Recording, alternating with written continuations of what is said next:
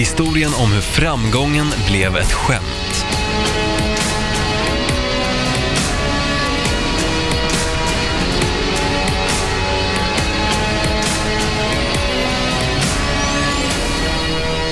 Året 1944 är ett stort år i historieböckerna. Dels landstigningen i Normandie, Södersjukhuset invigs samt så etableras Cleveland Browns.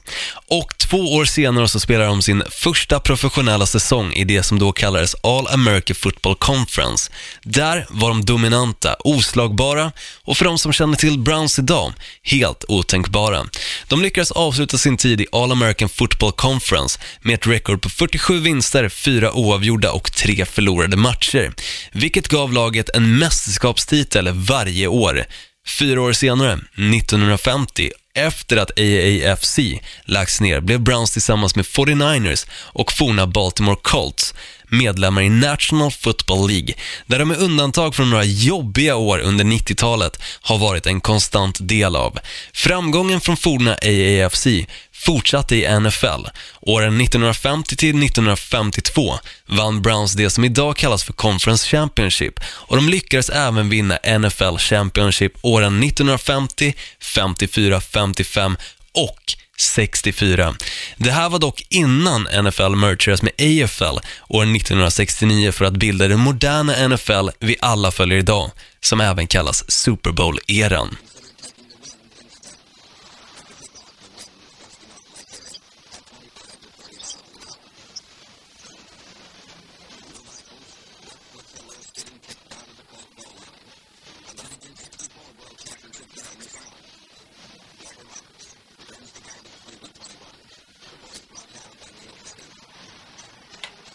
Men för att skilja sig från ett bra årgångsvin blev inte Cleveland Browns bättre med åren.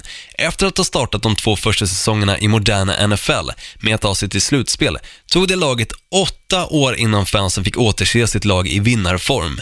Och i vinnarform var de, och in i 80-talet är vi nu.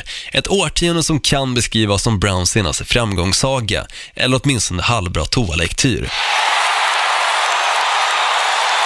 Right now, the Browns are proudly the American Conference favorite to go to the Super Bowl since they would have home field for the next game also should they win today, the AFC Championship game. They kick off by Mosley. A high spinning kick goes to JoJo Townsend at the nine-yard line. Big open field strike. Coming down to make the hit for the Cleveland Browns för även om Browns nu tog sig hela vägen till slutspel åren 80, 82, 85, 86, 87, 88 och 89 så lyckades Browns aldrig ta sig längre än att vinna tre slutspelsmatcher och då var ingen av de tre under samma säsong.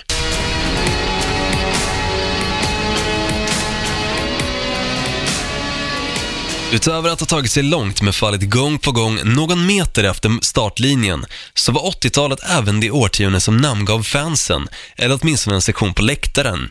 Efter att den forne cornerbacken Hanford Dixon börjat kalla Browns försvar för The Dogs börjar fansen att kalla en av sektionerna för Dog Pound och det är även där du hittar de mest hängivna Browns-fansen. Och när vi ändå har tagit en liten avstickare som sheriffen hade kallat det, så har Browns genom åren haft några, eller kanske åtminstone något nämnvärt fan. Till exempel så var Elvis Presley ett stort fan tills döden skilde dem åt på en toalett. Utöver det så går det att säga att Browns kändisfans inte sträcker sig längre än WWE Wrestlers och någon countrynisse vid namn Brad Paisley.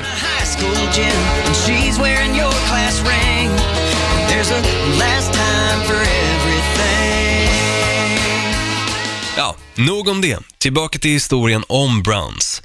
80-talet tog slut, likaså gjorde det som går att beskriva som positivt i Browns historia. Och in kom 90-talet, ett årtionde som var lika dystert för Browns som grungen var för de som suktade efter stora diskodängor. För om du tittar på vem som coachar Browns åren 91-95 så förstår du hur hopplöst livet var i Cleveland. Ingen mindre än Bill Belichick, legendariska coachen som satt Patriots högst upp på allas hatlista. Det vill säga, om man nu inte håller på Patriots again the fourth down for Bill Parcells. Fourth and ten.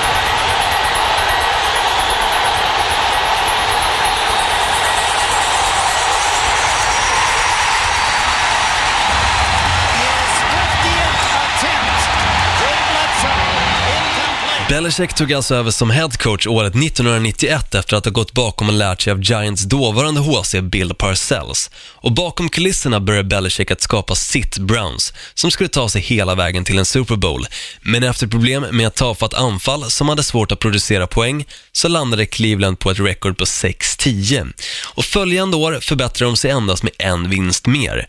Skeppet såg dock ut att vända 1994, då Browns lyckades avsluta säsongen 11-5 för att ta sig till slutspel för första gången på fem år. Och otroligt idag, men sant, så vann Browns wildcard-matchen mot inga mindre än Patriots. Men väl i divisional round väntade ärkerivalen Steelers, som utan tvivel körde över Browns med en vinst på 29-9. Och det skulle dröja nästan ett decennium innan Browns återsågs i slutspelet. Och precis som förra gången var det just Steelers som satte punkt för deras hopp om att ta sig hela vägen.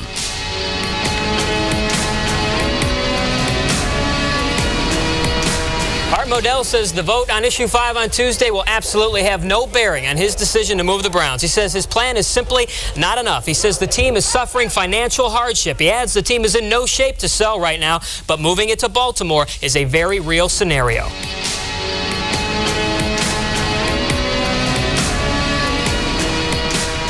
Mellan deras slutspelsbesök 1994 och 2002 hände något med organisationen. På grund av ekonomiska problem och efter en hel del namninsamlingar och en stämningsansökan bestämde dåvarande Browns-ägaren Art Model sig för att sälja hela Browns-organisationen till Baltimore, som då blev Baltimore Ravens. Men NFL och staden Cleveland hade strax efter flytten börjat arbeta på att återskapa Browns, vilket var möjligt då flytten till Baltimore inte fick inkludera lagets namn eller färger och det nya Brown skulle vara på benen och ute på planen senast 1999. After a three-year hiatus, the Cleveland Browns are back. And fittingly, they begin with their arch rival, the Pittsburgh Steelers. A great opener for ESPN, even better opener for Cleveland. Welcome back, Browns! Med återskapandet av Browns fick laget och staden även en ny arena vid namnet Cleveland Browns Stadium, idag känt som First Energy Stadium. Ett beslut som var tvungen att fattas då den tidigare arenan var i renoveringsbehov, vilket också var en av anledningarna till att laget såldes till Baltimore. Och där stod Cleveland, återigen, med ett NFL-lag och med en helt ny arena. Men då saknades såklart spelarna. Det Browns blev tvungna att göra var att bygga upp hela laget från grunden och uppåt. De fick plocka på sig ett gäng rookies, en handfull free agents och några spelare från andra lag som de inte har valt att skydda under expansionen. Ungefär så som NHLs Las Vegas Golden Knights fick göra bara för några år sedan. Sagt och gjort, Browns var redo att starta igång 1999 års säsong och gjorde det i vad som folk idag kan se som ren Browns-anda. I wanna send a message. A message to everyone who ever made fun of Cleveland. A message to anyone who ever told a Cleveland joke or laughed at a Cleveland joke. You can now officially shut up. We're here to play football, baby. De blev nollade i första matchen mot Steelers med 43-0 och snörpligt nog slutade comeback-säsongen 2-14 i vinster kontra förluster. Tyvärr så var 2000-talet inget bra årtionde för Browns. Året 2007 lyckades de vinna 10 av 16 matcher, vilket var det bästa Browns lyckats med sedan sin 11-5-säsong 1994. Men inte ens det gav dem en slutspelsplats, då Steelers gick vidare på inbördes möten och tro det eller ej, 2007 har aldrig ens varit i närheten av att upprepas och det närmsta Browns har kommit en vinnande säsong är året 2014, då laget slutade på 7-9.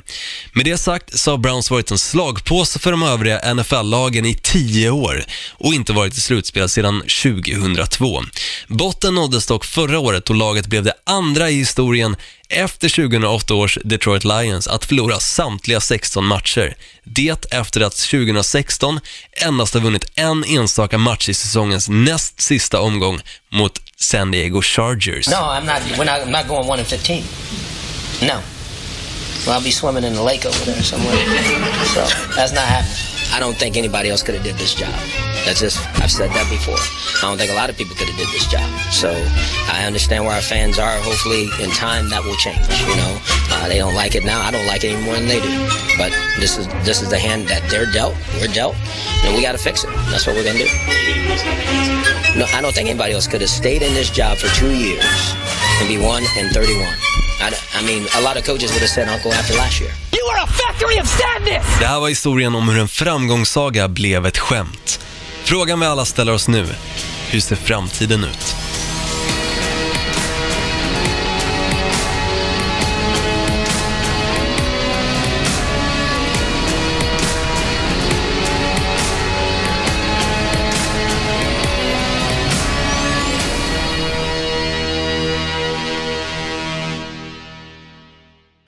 Hoof, Gnistan Olsson, du måste fan köpa en guldhamster så du har något annat att göra. Ja, jag vet, men det tog mig nio timmar att göra det här, men det var det värt. Jag är riktigt nöjd och jag hoppas att du som har hört hela själva introt, som vi ändå får kalla det på 10 minuter, känner dig nöjd och känner att du har lite kött på benen angående Cleveland. Mm. Ja, jag tyckte det var snyggt. Det var så här, i, i början var filmiskt och då tyckte jag också det...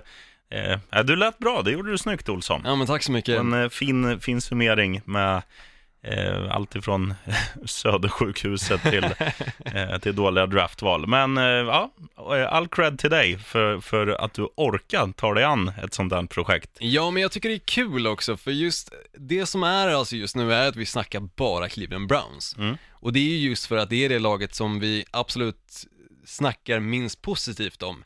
Men har ju på senare tid snackat ganska så mycket positivt om i och med att de har gjort väldigt mycket bra val och så. Men de två senaste säsongerna har ju varit helt bedrövliga. Absolut. Om vi liksom nämner först 2016 års säsong där de slutar på 15-1, alltså 15 förluster och en vinst. Ja, Och- man, man säger det omvänd 1-15. ordning. Ja, jag vet. Eh, och sen slutar de alltså 2017 års säsong med 0-17 0-16. Mm. Eh, vilket är ju lite det som vi känner igen oss med Cleveland Browns just nu.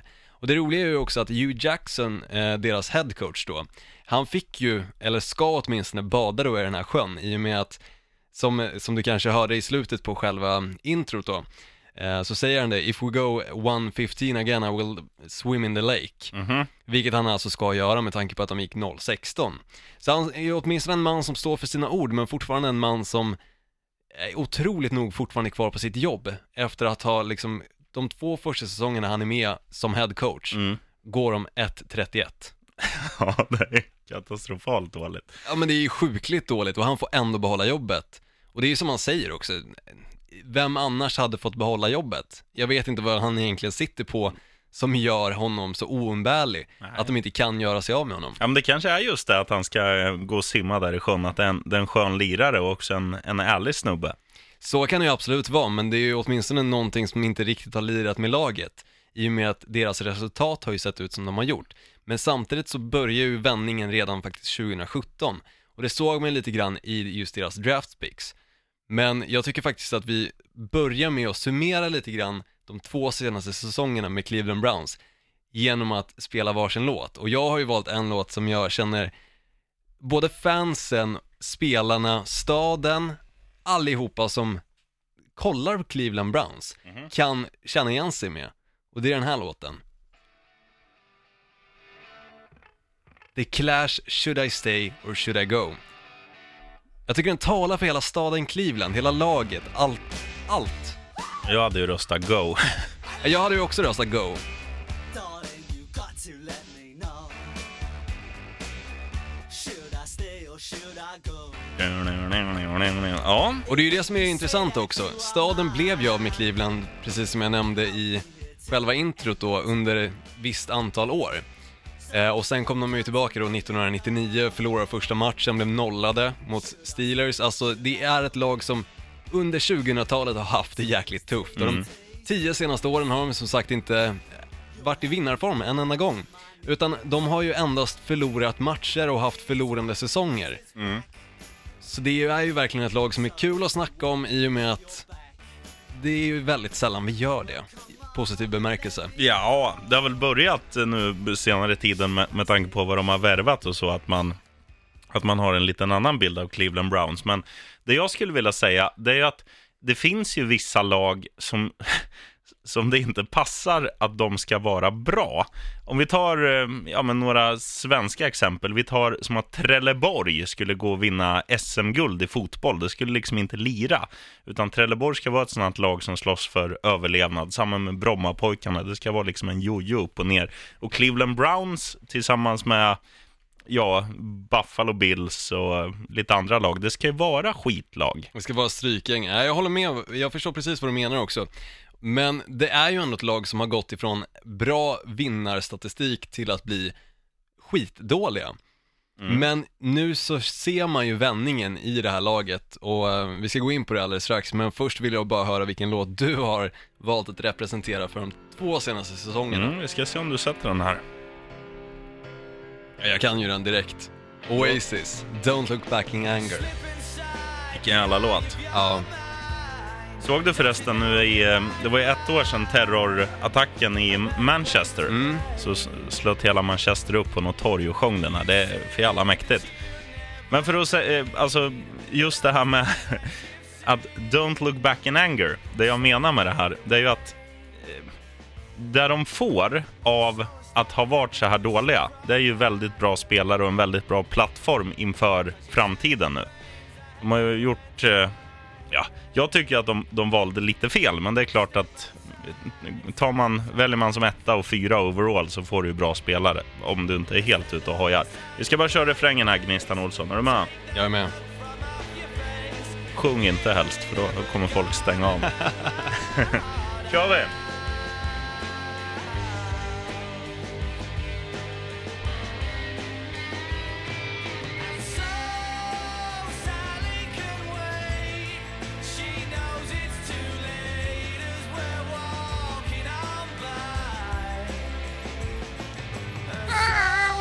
Tyst Olsson! jag skojar. And don't look back in anger. Vad var det där med sjunga, sheriffen? Var det bara jag som inte fick göra det? Mm. Jaha, taskigt. Du tonade av. Men vi kan ju gå in lite grann då vad själva vändningen, hur den inleddes, hur man faktiskt kan idag sätta sig och blicka tillbaka lite grann på där man kan se att Cleveland börjar fatta rätt beslut. Mhm. Och det är ju alltså 2017 års draft, då de dels valde Miles Garrett first overall med alltså, ja, en jätte valde de in liksom. Mm. Och visst, han var skadad lite i början på säsongen och eh, Cleveland fick kanske inte den starten de ville ha just med eh, Miles Garrett. Och han har inte heller riktigt fått visa upp sig för att vara just rankad first overall pick liksom. Men samtidigt så känner jag ändå, han har haft 31 tackles, en forced fumble, en fumble recovery och sju stycken sacks. Och det är inte dåligt. Nej, det är absolut ingen pissäsong för att komma in som etta. Och, och sen är det ju så, ma- man måste ju säga det att ä, om du går som etta eh, till ett skräplag, det är ju svårare, och liksom, det går ju inte att dra 11 man på planen själv. Varken- Nej. Kanske, som, kanske som QB, att du kan ha liksom en, en större eh, påverkan så att det är du som sprider bollarna, men som ensam försvarsspelare, liksom, det är, du kan ju inte gå in och säga att eh, så grabbar, nu fixar jag den här biffen, ni andra kan gå på vacation, vacation, utan det är ju lite, alltså det är ju ett lagspel. Och en, det är klart att om du har 11 skitspelare, eh, så är ju det sämre än att ha 10 och en bra. Men samtidigt så, så är ju Cleveland är ett lag under uppbyggnad och det finns ju på pappret finns det ju, alltså nu fin, finns det spelare som man själv skulle kunna tänka sig att fan, de här skulle man vilja ha i Dolphins. Det har du ju inte gjort på länge. Nej, nej, verkligen. Så Och Ma-. Miles Garrett är ju definitivt en av dem. Eh, och ehm, alltså, jag vet inte hur, hur långt vi ska snacka om dåtiden innan vi kommer till framtiden. Men eh, det är ju också det där med, som är så fan, fantastiskt med amerikansk idrott. Deras system gör ju att lag i alla fall får chansen att gå från skräp till väldigt bra. Absolut, och jag gillar också Miles Garrett. Nu hade han ju som sagt skador i början på säsongen och fick inte riktigt komma in, men jag ser ju verkligen potentialen i honom och framförallt hur duktig han är att ta sig från linjen och totalt mörda andra lagets quarterback och det älskar jag att se från en defensiv linjeman såklart, för det är deras jobb. Ja, ja. Och han gör det jäkligt bra. Han tillsammans med Joey Bosa som också var 2017 års draft har ju gjort det bra ifrån sig. Mm. Men Joey Bosa spelar i Chargers, Olsson. Stämmer, ja. Nu ska vi bara snacka Cleveland. Ja det ska vi, förlåt, det där var en avstickare. Mhm. Men sen så hade de ju faktiskt två andra val i första rundan förra året. Vilket är ju helt sjukt egentligen om man tänker på hur många val de andra har. Det är ju ett oftast om man inte har tradat bort det, men att sitta då med tre stycken first round picks Mm. är ju galet. Men, men så, det, det där är en sån grej som, som blir också i ett förlorarlag, att får du fram någon spelare som tilltalar marknaden, så är det ju lättare för dig att släppa den och säga så här, vad spelar det egentligen för roll om vi skulle vinna två matcher istället för ingen den här säsongen? Eh, den här kvalitetsspelaren då, som kanske är under kontrakt ett år till, då, då känner man så här, ska vi, ska vi spela och ha honom för att vinna två matcher eller ska vi släppa honom och få en spelare som kanske kan tillhöra våran framtid under en tioårsperiod? Då är ju det här valet ganska lätt. Det är en annan sak om du ligger så här 9, 7, 10, 6 och slåss liksom om, om en slutspelsplats. Då kan ju den spelaren vara skillnaden om du tar dig dit eller om du missar. Ja, så verkligen. att Cleveland, det blir ju så som ett strykgäng. Du får ju drafta högt tack vare att du kommer väldigt dåligt i ligatabellen. Och sen får du, när du väl får fram en spelare som är okej och andra lag vill ha den, då får du ytterligare draftval. Så, så helt sjukt tycker jag väl inte är rätt ordval, men jag förstår ju hur du menar. Ja, det är ju väldigt ovanligt, om Ja, man säger så. Och då valde de med deras 25 overall pick, Jabril Peppers, som är alltså en safety, gjort det helt okej den här säsongen som var, hade en interception, 57 tackles och tre stycken pass deflections. Och fortfarande en sån spelare som jag tror kommer utvecklas mer och mer ju mer han kommer in i spelet. Det här var ju hans alltså rookie-säsong som han spelade. Och sen med deras 29 pick så valde de en tight end som jag ser väldigt mycket fram emot att se mer av, nämligen David Njoku. Bra namn. Jäkligt bra namn och framförallt duktig också. Han kanske inte lyste på planen i år, eh, men fortfarande så såg man ju den potentialen som fanns där. Så jag tror att han kommer ju vara kanske inte Cleveland Browns liksom Gronk, utan kanske åtminstone en spelpåverkande spelare, alltså som typ Jimmy Graham har varit. Ja. För både Seattle Seahawks och eh, New Orleans Saints, och kommer förmodligen vara även för Green Bay Packers nu kommande säsong. Så tror jag att David Njoku kommer fungera ungefär på samma sätt. Och han hade alltså 32 receptions, 386 yard och 4 touchdowns. Men det är alltså hans rookie-säsong fortfarande, som vi snackar om. Sen så kommer vi in på lite mer intressant spelare, tycker jag åtminstone. För tänk dig att du sitter i ditt grabbrum, 16-17 år. Och- Kallar du det för grabbrum? Ja men pojkrum då. Ja, jag tänkte Men jag tänker grabbrum, då har man ju liksom blivit tonåring, då är det grabbrummet. Då har man affischer med snygga brudar och sen har man någon, ja, jag vet inte Pavel vad- Bure. Ja men typ, precis, snygga brudar där, Pavel Bure. Eh, men det intressanta, du sitter där i pojkrummet då, då Mm. sitter och spelar Xbox, du har gått upp för jävla många kilon för att du aldrig i hela ditt liv har idrottat, älskar och sitta och spela kanske Gears of War. Din morsa kommer hem, kollar på dig, ser hur hela fåtöljen bara sjunker ner för att du sitter i den Mm. och säger, du har fan blivit fet. Det har hänt. det har hänt. Många känner säkert igen sig. Men det intressanta här, det hände en spelare. Han var 16-17 år, hade aldrig idrottat, han heter Larry Og- eh, Ogunjobi.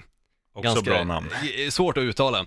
Men han gjorde just det och hans mamma då, för att hon tyckte att han hade blivit för fet, valde att eh, ringa en coach på eh, hans high school Jaha. och fråga om han fick börja spela. Vilket han då fick göra. Och det som hände efter det var att han började leverera på planen. Och också blev eh, plockad till ett college. Ett college som inte under hela deras existens spelat amerikansk fotboll. Ja. Utan året 2013 när han alltså går till det här colleget så väljer de att skapa eh, fotbollsbit eh, också. Mm. Så att även de ska vara med och spela amerikansk fotboll. Han levererar även där och blir den första från det colleget att det draftas och gör det alltså i, jag tror det är andra rundan eller tredje rundan som 65 overall. Mm. Nej, det är ju skitcoolt. Det är svincoolt. Eh, han kanske inte hade den absolut bästa säsongen förra året, men jag tror att han kommer tillsammans med Miles Garrett då, för han spelar defensive tackle, bli en stor del av Cleveland Browns framtid. Mm. Larry. Larry Ogunjubi. Ogunjubi. Ja, det är ett klassnamn. Ja men det är bra namn. Det Och- borde ju vara att han gick då som första i tredje rundan eftersom att det är 32 lag. Då är det 32, 64, 65 som första Mm, i ja, tredje rundan. det lär det bli. Mm. Tack för att du sköter matten åt mig. Det vet jag, jag hade godkänt. Du hade ju godkänt. Han hade i alla fall 32 tackles och en sack i sin rookie-säsong. Och jag ser ju även hos honom stor potential. Om man har lyckats göra den skillnaden från att vara 16-17 år gammal till att faktiskt ta sig till NFL, så tror jag att hans utvecklingspotential är enorm. Mm. Precis som han alltså var när han var 16-17. Men, Hur, hur gammal är han nu? Det, det hörde jag aldrig. Eller kanske du inte har koll på? nej jag tror han är 22-23 år Ja. gammal, där man brukar vara när man blir draftad, om man nu inte jag tror, Cleveland gjorde ju ett sjukt val faktiskt, det här måste jag ändå gå in på som en liten avstickare, att under något år så valde de alltså en spelare som var 27 år gammal som deras framtida quarterback i en draft. Eh, jag tror det var, nu kommer jag fan inte ihåg vad han heter, men han har ju åtminstone spelat senare år i Dallas Cowboys, så var det deras backup quarterback efter backup quarterback och sen har han spelat i något annat lag och varit backup quarterback. Han har liksom inte haft den absolut bästa i karriären. Nej. Men Cleveland valde honom i första rundan och han var 27 år gammal. Ja, det är ju snack om att gå på pumpen. Det här var 2000-talet ska jag också säga, då Cleveland inte alls hade mycket vett i skallen.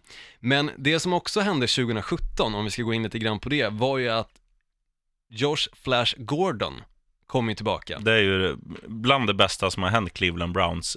Jag, jag tror att, ja du kan dra din harang så har jag en liten grej på det sen. Ja men han kom ju tillbaka efter nästan tre säsonger borta från NFL och eh, kom tillbaka alltså vecka 13 mot eh, Chargers som numera heter Los Angeles Chargers och Josh Gordon blev ju alltså avstängd flertalet gånger på grund av eh, Substance abuse eller vad det heter. Att, att du, eh, potenshöjande medel, inte potens som i lillrogge utan att du blir starkare, snabbare och sånt som ligan inte står för men som ändå eh, Ja, det förekommer och det, det, tycker jag är bra med NFL. De, de Ja, straffar ju spelare eh, hårt som använder doping. I det här fallet vet jag inte riktigt om det bara var doping utan det kan även ha varit andra droger Mm. eh, involverat i just det här, men åtminstone så valde han en vecka efter att faktiskt få spela 2016 års säsong, åtminstone i mitten av den, så valde han att checka in sig själv på rehab. Mm.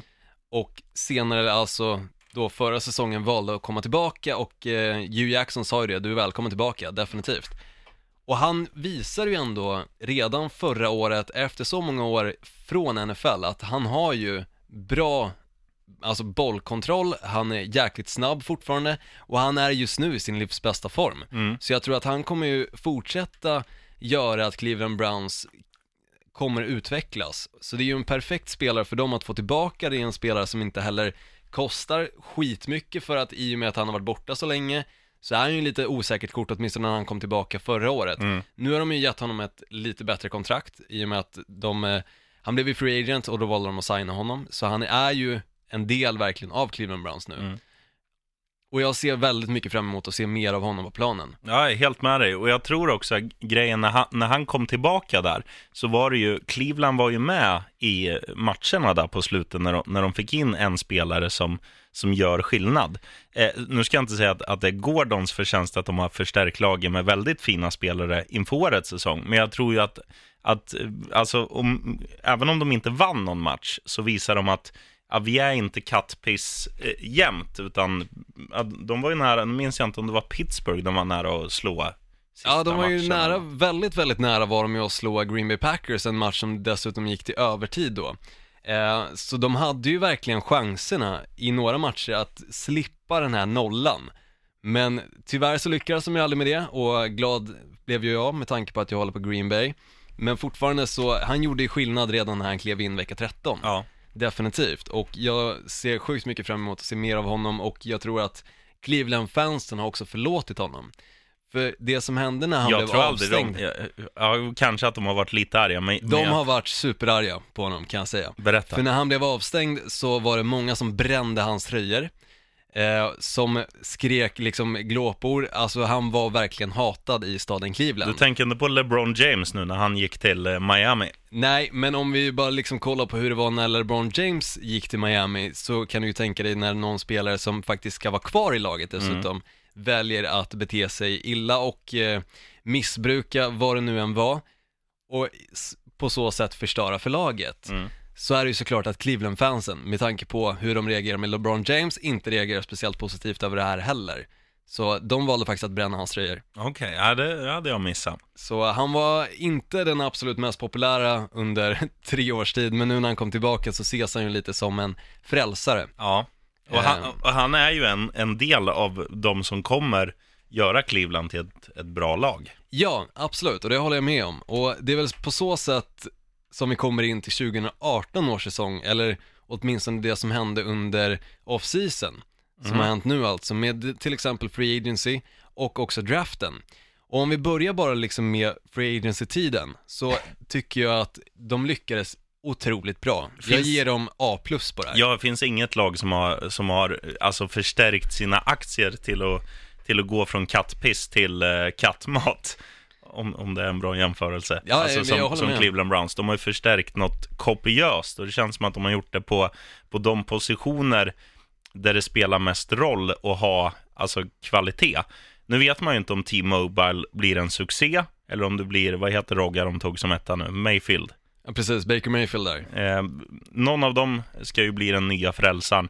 Men just när man har då Gord, Flash Gordon och eh, också Jarvis Landry som man har tagit nu på Free Agent-marknaden eh, så finns det ju en ohygglig potential om båda de når sitt max. Eh, Jarvis Landry har varit jättebra under sina år i Miami Dolphins, varit av en, eh, en av de wide receiversarna i ligan som har samlat flest yards. Och då ska det sägas också att Eh, där har det ju funnits riktiga vattenspridare till QB som sällan får fram bollarna. Så att det, hans siffror hade ju varit än bättre i ett, i ett skickligare lag med en bättre QB än Tannehill och Cutler. Ja, Eh, definitivt. Mm. nu eh, om T-Mobile då får lite mer le- lekkamrater än vad han har haft under sina år i, i Buffalo så um, kan ju det också bli en, en Askungesaga. Eller om det blir Baker Mayfield som, som de tror på från dag ett, att han får gå in och visa att, att han är värd att vara draftetta. Ja, jag tycker det kommer bli jäkligt intressant att se om de faktiskt vågar lita på Tyrod Taylor. Alltså Tyrod Taylor är en av få quarterbacks som slänger väldigt få interceptions. Och det är ju ändå en styrka som Cleveland inte haft tidigare, för de har ju precis som Miami Dolphins som du var inne på, haft några vattenspridare och framförallt då förra säsongen med Deshaun Kaiser. Så känns det ju som att då kan de ju åtminstone ge Tyrod Taylor en säsong att visa upp sig. Väljer de då att välja Baker Mayfield, ja men då har ju åtminstone Tyrod Taylor haft en bra säsong där han i så fall kanske kan gå till något annat lag. För det känns egentligen taskigt att behålla Tyrod Taylor bara som en backup för att han är en starter tycker jag i Ja, NFL. för med han dig. är duktig. Jag håller med dig. Men, men är det inte så att, eh, att samtidigt, eh, om man tittar på quarterbacks i ligan, jag, nu vet inte jag exakt, men jag skulle tippa på att i alla fall 30-40% eh, eh, skadar sig och missar ett gäng matcher. Och då är det ju så att då vill du ju, då kanske det är ett perfekt läge att, att starta med, med Taylor. Går han sönder kommer Mayfield in och kanske får göra en 3, 4, 5 matcher och visa upp sig eh, så. Och sen får man ta den diskussionen nästa år. Vem ska vetta, vem ska vara backup? Är det värt att ha den andra? Alltså, det blir det är klart de kommer satsa på Mayfield i framtiden, men du förstår vad jag menar. Eh, och det är sådana grejer som tiden får utvisa, men, men jag hade ju personligen, nu när laget börjar se lite bra ut, så hade jag ju i alla fall startat ordinarie säsong om inte Baker Mayfield är chef i träningsmatcherna och visar att han har en jättebra connection med Landry och Gordon och, och så vidare. Då hade jag ju startat med Tyrod Taylor för att ge han chansen som är varm i sin NFL-kostym. Och sen, Ja, och och sen låta Mayfield då ta jobbet av honom om, om så krävs eller att han är jättebra på träning och, och så vidare. Ja, jag tycker att de ska ändå ge Baker Mayfield ett år bara på sidlinjen för att han ska lära sig hur NFL fungerar, alltså och inte göra som de har gjort tidigare gånger och framförallt då förra året när det var liksom fram och tillbaka, fram och tillbaka varenda match där de bytte quarterback, vilket gav en, eh, alltså orolighet i omklädningsrummet för quarterbacksen. Mm. Och du vill inte ha en orolig quarterback som kliver ut på planen som inte riktigt vet om han har sitt startingjobb veckan därpå. Nej, och, och samma sak i, i Cleveland så finns det ju, jag tycker man borde lära sig av historierna, både med Deshaun Kaiser nu från i år och tidigare med Johnny Mansell, att när du slänger in en så orutinerad och helt färsk snubbe som blir manglad, det, det har ju sargat deras liksom karriärer från, från den första tacklingen. Så de aldrig, de, de kommer dit eh, som stjärnor från college och high school och allt vad det heter. Och sen bara så här, bam, så var den karriären slut mer eller mindre. Ja, och jag håller med. Det är därför jag tycker att de måste sätta Baker Mayfield på sidlinjen, låta honom stegvis komma in lite, går det bra i någon match och Cleveland ligger upp med hur många poäng som helst, vilket jag ser ganska orimligt, men skulle det nu ske, ja men släng in Baker Mayfield i så fall då. Men gör det inte liksom för tidigt, gör det inte för hastat. Och det tycker jag att de i Cleveland har gjort hela tiden, alltså under 2000-talet. De har dragit förhastade beslut och det har lett till att det inte har blivit någon succé och det är därför de inte heller haft en vinnande säsong på tio år. Nej, det är faktiskt rätt galet. Så jag tycker verkligen att låt Baker Mayfield bara sitta där. Men för att gå in lite grann på hur det såg ut under Free Agency-tiden så är det faktiskt ganska intressant för att allting skedde nästan på samma dag. Och det var ju typ det, det första, det, det som öppnade hela Free Agency, det var ju precis i början. Det bara small. Ja, och vi, till exempel som vi var inne på, Jarvis Landry tradade de till sig från Miami Dolphins, de tradade till sig Tyrod Taylor från Buffalo Bills och de tradade till sig även Demaris Randall, cornerback ifrån Green Bay Packers. Samt samma dag så signade de också Carlos Hyde, Mm. som alltså var free agency från eh, San Francisco 49ers. Och det här hände alltså den 14 mars alltihopa. Mm. Vilket är helt sanslöst. Hur snabbt de på en enda dag liksom vände hela deras, som du var inne på, eh, aktievärde eller så. Ja. Det är ganska sjukt och redan då börjar man ju liksom spekulera i hur bra kommer Cleveland att bli. Mm. Och det är ju lite just den 14 mars efter den dagen som du och jag snackade en hel del om Cleveland och framförallt i positiv bemärkelse Mm. också. Men så, så blir det ju också när, framförallt i mitt fall så är det ju Jarvis Landry. Det har ju varit tillsammans med Kenny Stills en av mina absoluta favoritspelare under de gångna säsongerna i Dolphins. Och då vet man så här att eh, även om inte han kommer finnas kvar i Miami så vill jag ju fortfarande titta på Jarvis Landry, för det är också en, en underhållande spelare. Detsamma gäller ju, alltså majoriteten av de, de har värvat, det är ju ganska, alltså spelare som är roliga att titta på. T-Mobile är en av de skönare quarterbacksen tycker jag, för han är både rörlig och, och lite spektakulär och, och lite fräsig och Ja, men han är oberäknelig och Ja. det gillar jag. För man vet inte riktigt vad som kommer ske. Han kliver ut ur fickan och då är allting öppet. Mm. Och, och det tror jag kommer passa rätt bra i, i Cleveland, i alla fall hur, hur truppen är formerad numera. Och, och då känner man så här, man, man sitter ju också och leker med tanken. Okej, förra året, hur såg det ut egentligen för Cleveland? Ja, hade de haft en Jarvis Landry och hade de haft en Flash Gordon hela året så, och eh, en Hyde, det, det kanske hade varit fyra, fem vinster. Och sen tänker man på alla junisar som har bunkrats upp de senare åren, som har haft bra rookie-säsonger. Eh, går de liksom från pojkar till män nästa år och fortsätter utvecklas så, så kan ju det göra att kan, istället för att släppa in 34 i snitt kanske man släpper in 27 i snitt, vilket kanske också genererar vinster. Så att det kan ju bli redan i år en, en säsong där Cleveland faktiskt har en procent över 50 om man tittar vinster kontra förluster. Och det vore jäkligt intressant, för det är ju då första gången på tio år som de Mm. har en vinnarsäsong. Och jag hoppas ju för det, för att jag har ju fått lite tycke och framförallt också nu med Hard Knocks och hela den biten att man kommer få följa inne i Cleveland, hur det kommer se ut liksom. Mm. Hur spelarna kommer prata med varandra, hur själva stämningen är när de vet att förra säsongen var de 0-16. Det kommer vara så intressant att kolla, så jag ser sjukt mycket fram emot just det. Och vi kan gå in lite grann på också att Joe Thomas, deras absolut bästa spelare de senaste åren, gick ju i pension också. Ja. Han har ju blivit eh, utvald till Pro Bowl 10 raka gånger och spelat alltså 11 säsonger. Mm. Det är ganska stort och det är ju en tragisk förlust för Cleveland nu precis när de börjar vända på steken. Men samtidigt så, i draften som var i år så valde de ju just en spelare som ska kunna komma in och täcka upp på den positionen, nämligen med deras tredje overall pick, som alltså var Austin Corbett. Så det blir intressant att se om han kommer kunna fylla de skorna, vilket är enorma skor att fylla. Valde de inte som fyra?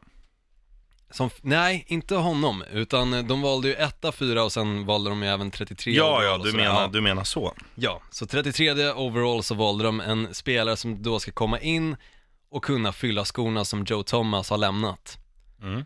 Hoppas, de har, hoppas de har samma storlek då. Ja, och hoppas de inte allt får använda som luktar svett. Nej, fan det gör mina, men kör dem i diskmaskin. Ja, precis. tvättmaskin. Ja. Tips från coachen. Men då för att gå in på draften som också är ju själva vändningen och jag vet att många höjde på ögonbrynen just under första rundan när de hade chansen att dels välja Sam Darnold, den bästa quarterbacken enligt väldigt många i draften Mm. och så hade de också valt att kunnat välja liksom den bästa defensiva spelaren i hela draften, nämligen Bradley Chubb. Mm. Men istället så valde de alltså Baker Mayfield first overall och Denzel Ward, en cornerback, som fjärde overall. Mm. Vilket jag inte ser som dåliga val heller, för att problemet i Cleveland förra året var ju att deras secondary funkar inte Nej. överhuvudtaget. Och det är ju det som har gjort till exempel med värvningen av Demaris Randall samt då Denzel Ward, att de faktiskt har ett mycket, mycket bättre backfield än vad de hade förra året, en bättre secondary. Mm. Och det känner jag ju, talar ju gott för Cleveland att om du vet att du släpper in så mycket poäng som du gör, ja då har du ju någonting att jobba på, det är ju försvaret. Mm. Och det tycker jag att de har insett också. Med dels Miles Garrett förra året, men också nu med Denzel Ward. Ja, ja, definitivt. Och, och sen, sen är det ju, ehm, om man ska hårdra det också, eh, om man säger att någon spelare, Sam Darnold nu i det här fallet, är den, den bästa quarterbacken, eh, som jag har varit inne på tidigare, det beror ju på vad du får för uppfattning om dem också som människor. För att du kör ju, det är inte så att du, du tittar på lite videoband, utan du går in jättedjupt på de här. Du, du träffar dem säkert fyra, fem gånger och sitter i flera timmar och bara snackar om vad de tror om sig själva, vad de tror om laget, vilka spelsystem de ser sig själv passa i. Eh, allt sånt där. Samtidigt som, som du då i, under intervjuerna får en bild som, är det här en ödmjuk snubbe? Är det här en jävel som bara spelar för pengar? Eh, och allt sånt där. Det tror jag också spelar in väldigt mycket som, som man glömmer att, att tänka på, utan man bara fokuserar på siffror och vad folk skriver att ja, han har en jättebra högerarm och kastar jätte, jättelångt. Men det handlar ju om mycket annat, det är lagsport. Alltså du ska skapa en, Eh, en grupp som funkar ihop. Eh, du ska inte eh, liksom, om Cleveland skulle få ett skitår till, då ska du inte ha en sån här tjurskalle som, som liksom blir alltså, dålig av det här, utan du ska ha en tjurskalle som säger nu jävla grabbar, nu tar vi oss i kragen och vänder det här. Och det kanske är så att, eh, ja, Baker Mayfield är just den spelaren ja som det är lätt det kan som är, göra det. Att det är det Mm. som är skillnaden mellan de två. Det Så vet kan man det absolut vara. Nej, det vet man ju faktiskt inte för att... eh, Men det, kanske man får se i Hard Knocks. Exakt, och det är ju det som är intressant, just att det är Cleveland som är med i Hard Knocks. Alltså jag önskade ju verkligen det, det var nästan som att jag liksom skrev till tomten och frågade, kan, jag, kan snälla Cleveland få vara med? Jaha. Och jag fick äntligen min julklapp då, väldigt många månader försenat i och för sig, men det känns jäkligt gött att de just är med där så man får se exakt hur de kommer bygga det här laget för att jag tror att om x antal år så kommer vi sitta där och blicka tillbaka på just 2017 års säsong och fråga oss själva hur kunde det ens gå så fel för Cleveland när de spelar så här bra idag? Mm.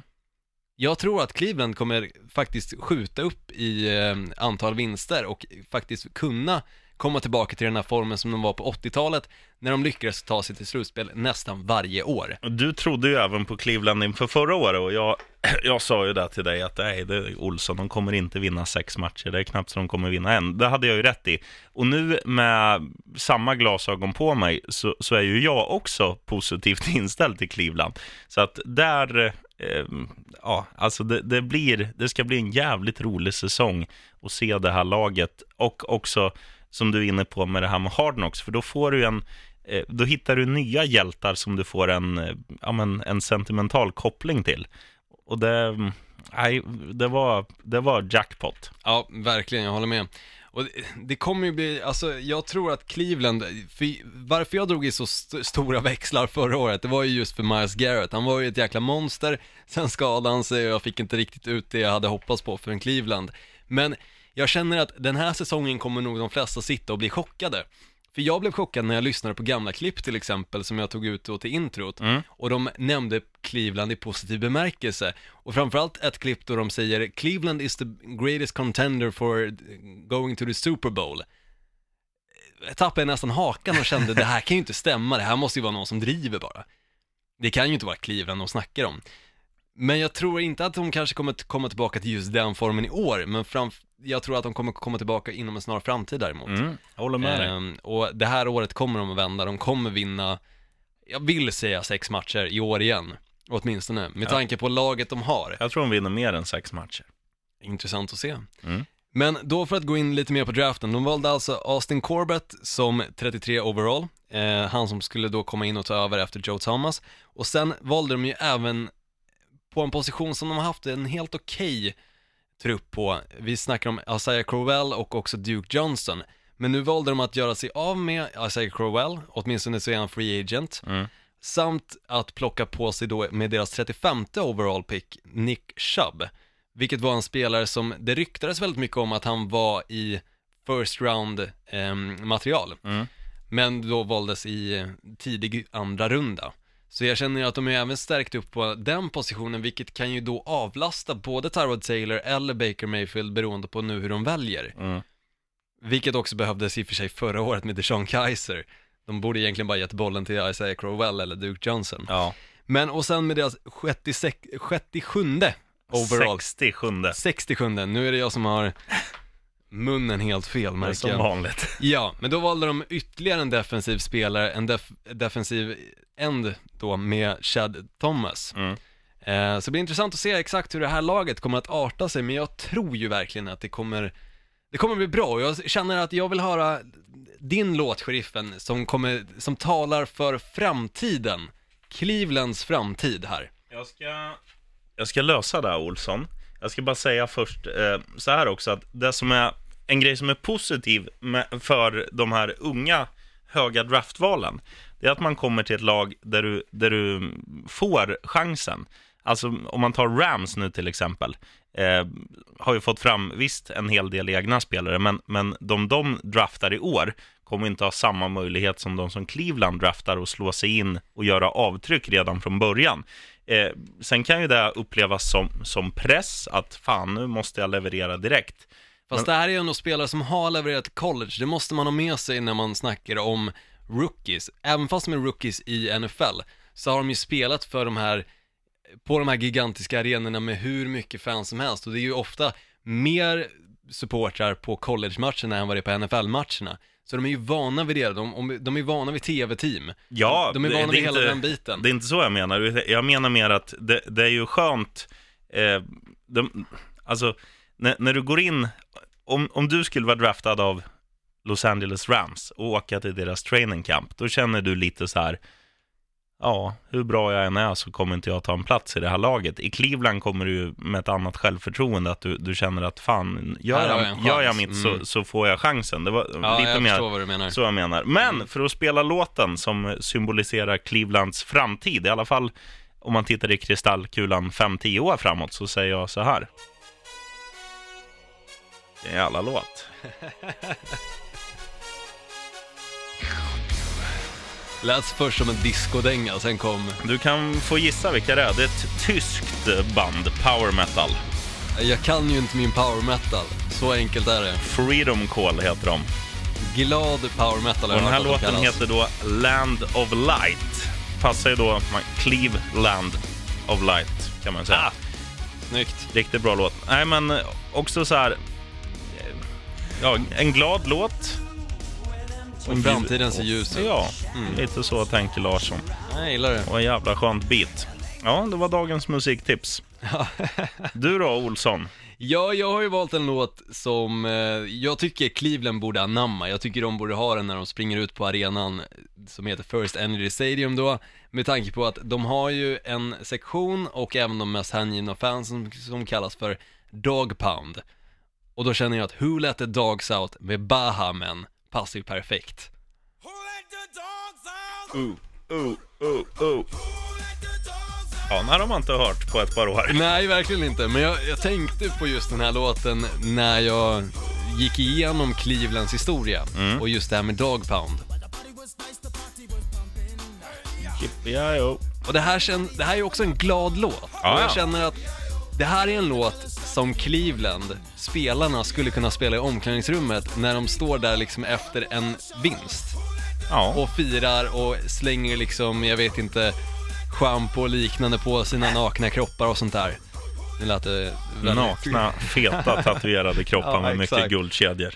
Exakt, nej men jag ser verkligen liksom framför mig, kanske redan under preseason, när de alltså kommer visas i Hard Knocks, att den här låten kommer att höras någon gång under, alltså en match, eller åtminstone under kanske deras firande om de nu vinner. Det är ju också intressant i och för sig när vi snackar om just preseason, Förra året så vann de ju samtliga preseason-matcher men Mm. förlorade samtliga matcher under ordinarie säsong. Och vad sa Larsson till dig då? Preseason är preseason, behöver man inte bry sig om. Jag vet, jag vet, men samtidigt, med tanke på hur många rookies de har, eh, hur många spelare de har som spelar sitt andra år, så känner jag att just preseason när det kommer till Cleveland Browns är väldigt viktigt för att se hur spelarna faktiskt fungerar på planen mot andra lag. Ja, ja. Sen, sen är det ju viktigt, eh, hela den här, eh, alltså man, om man tänker bara routes och allt, alltså hur man, hur man löper som offensiv spelare och hur de defensiva ska tänka när de möter olika, olika typer av anfall och så här.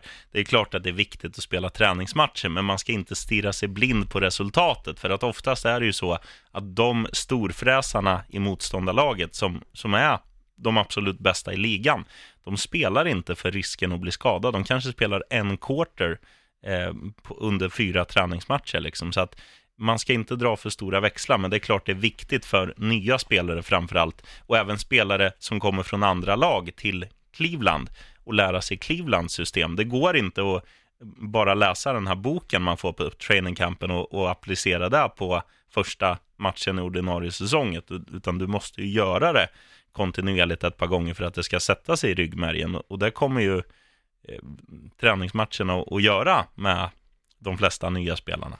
Ja, vi kan gå in lite grann på hur eh, preseason kommer se ut för Clevelands del.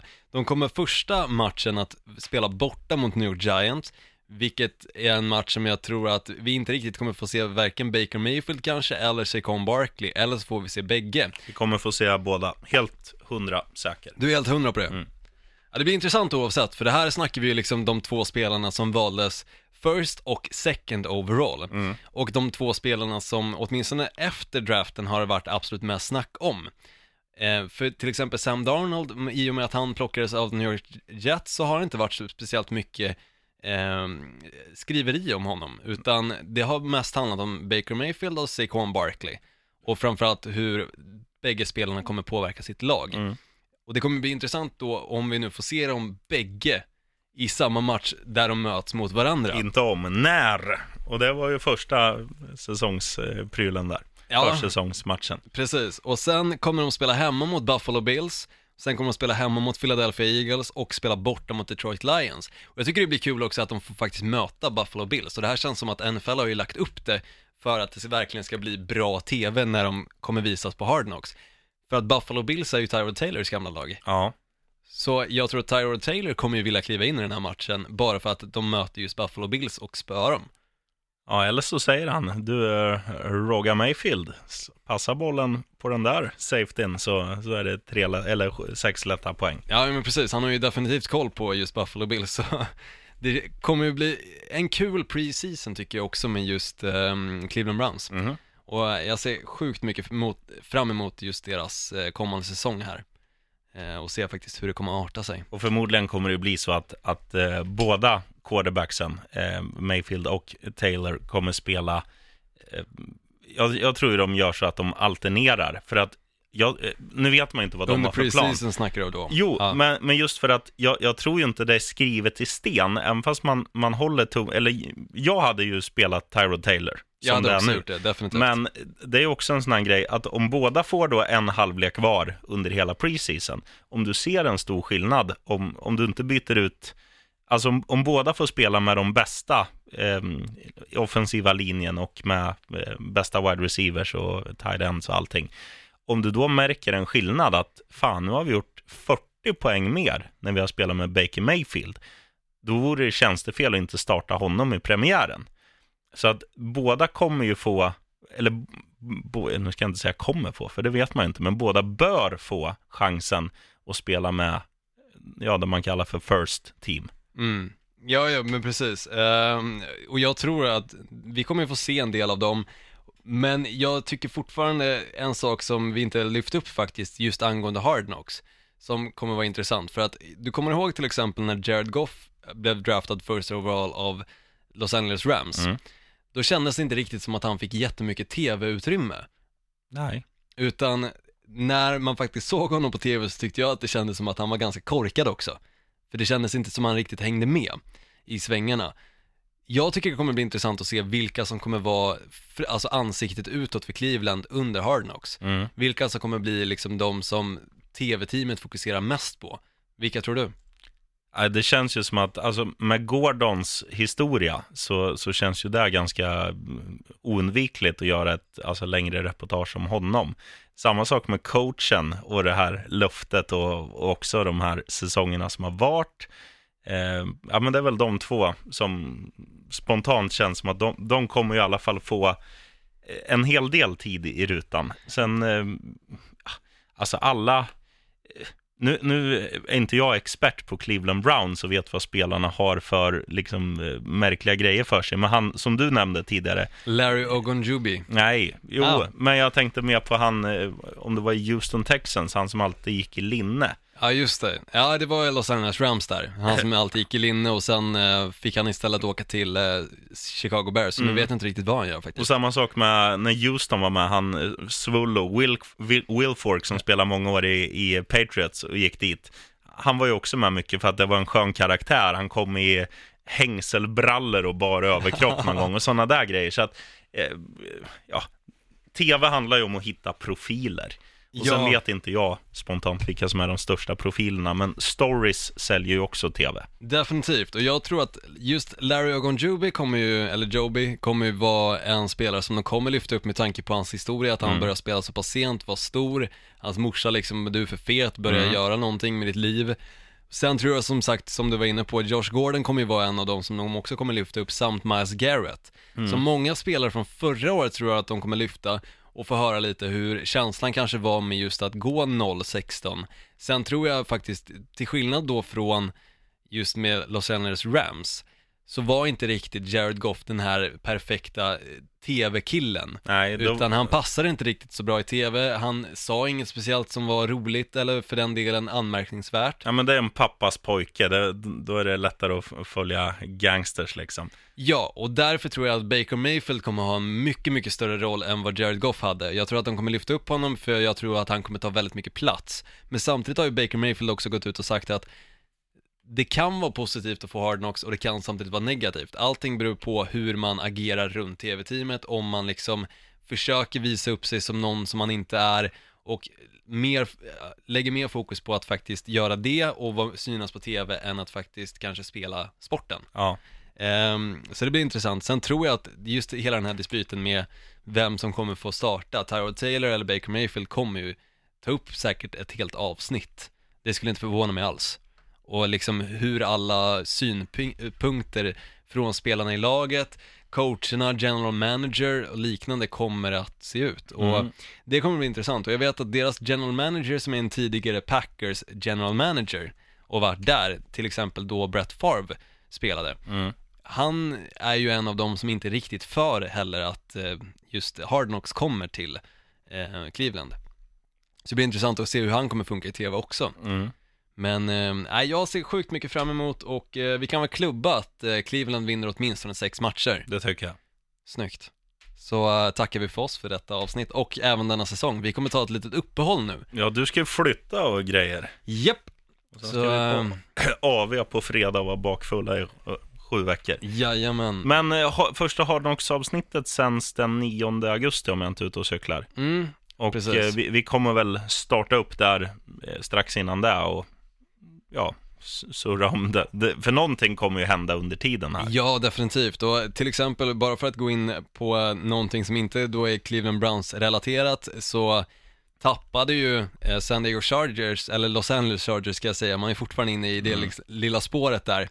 Men de tappade ju sin eh, tight end, Henry, eh, som alltså slet Drog- av sig korsbandet. Ja, just det. Drog. ACL heter det på engelska. Stämmer, så han kommer ju inte synas den här säsongen på planen överhuvudtaget, Nej. utan han är ju redan väck. Så det händer ju saker hela, hela tiden fram till egentligen säsongen börjar och självklart då även under säsongen.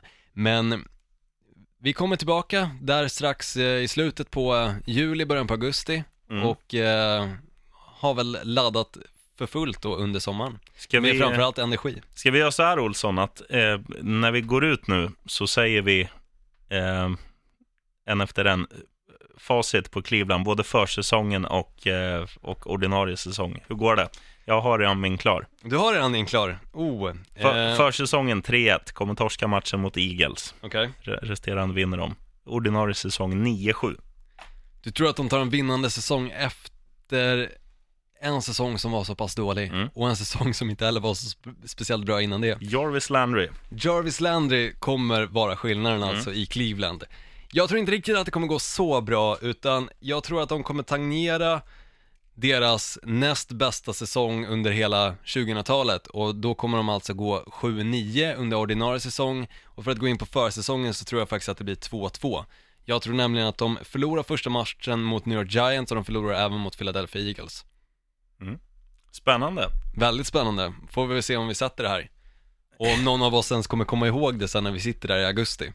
Du får lyssna på Cleveland Browns specialen så kommer du ihåg. Självklart. Du, nu ska åka och göra carbonara. Ja, jag ska åka hem och käka. Skit på dig. Samma. Och så hörs vi om eh, ja, ett par månader. Ett par månader, så uh, hoppas vi att du får en trevlig sommar. Ja, tala för dig själv. Nej, jag skojar. Glöm inte sololjan. Right on.